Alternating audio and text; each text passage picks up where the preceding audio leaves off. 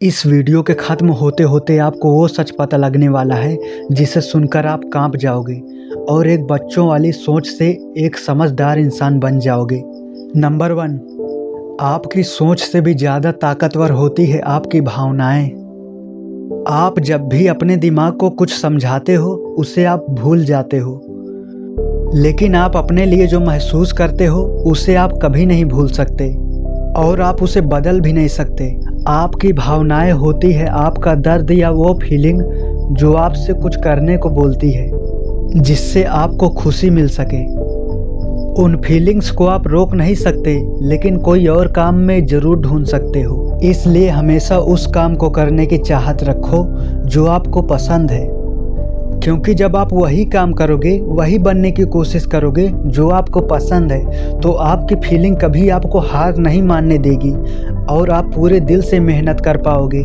आप चाह के भी खुद को नहीं रोक पाओगे। नंबर टू लगातार प्रयास और अभ्यास के बिना आपके टैलेंट का कोई मतलब नहीं है। दुनिया के सबसे टैलेंटेड लोग कभी अपने माता पिता के तहखाने से बाहर नहीं निकलते, क्योंकि हमें लाइफ में जो बनना होता है, अगर एक भी दिन उस काम का प्रैक्टिस नहीं करते, उस बारे में कुछ नया नहीं सीखते तो हम पीछे हो जाते हैं। और हम पीछे इसलिए हो जाते हैं क्योंकि हमें उस काम से प्यार नहीं होता। इसलिए हम उस काम को छोड़ देते हैं। लेकिन अगर आपको अपने काम से प्यार है, वो आपकी भावनाओं से जुड़ा हुआ है तो आप उस काम को तब भी करोगे जब आप फेल हो जाओगे, जब आपका साथ कोई नहीं देगा। इसलिए मैं बार बार कहता हूँ, हमेशा अपना पसंद का काम करो। चाहे कितना भी मुश्किल क्यों ना हो, और जब परिवार साथ ना दे तो अपने सपनों के लिए अपनी ज़िंदगी की ज़िम्मेदारी खुद लो। नंबर थ्री किसी को परवाह नहीं कि आपका जीवन कितना कठिन है। अपने ऊपर हमदर्दी पाने के लिए लोगों की तलाश करना बंद करो। किसी को नहीं पड़ी आपके जीवन में क्या चल रहा है। सब अपने जीवन में मस्त हैं। आप सिर्फ़ उस जीवन की कहानी बनाना शुरू करिए, जिसे आप पढ़ना चाहते हैं, जो आपकी पसंद है।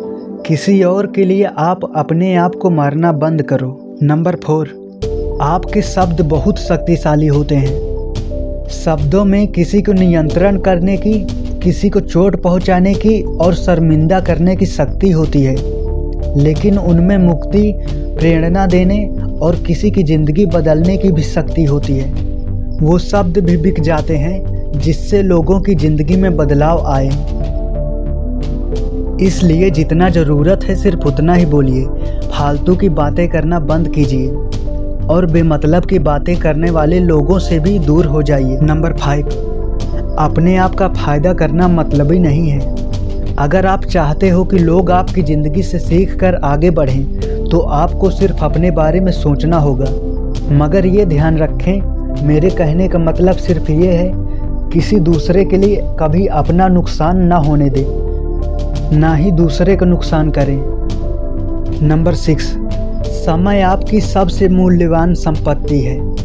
आपके पास यह तय करने की शक्ति है और ज़िम्मेदारी है कि आप अपने पास मौजूद समय का क्या करते हैं। इसलिए बुद्धिमानी से चुनें कि आपको अपना समय कहाँ खर्च करना है।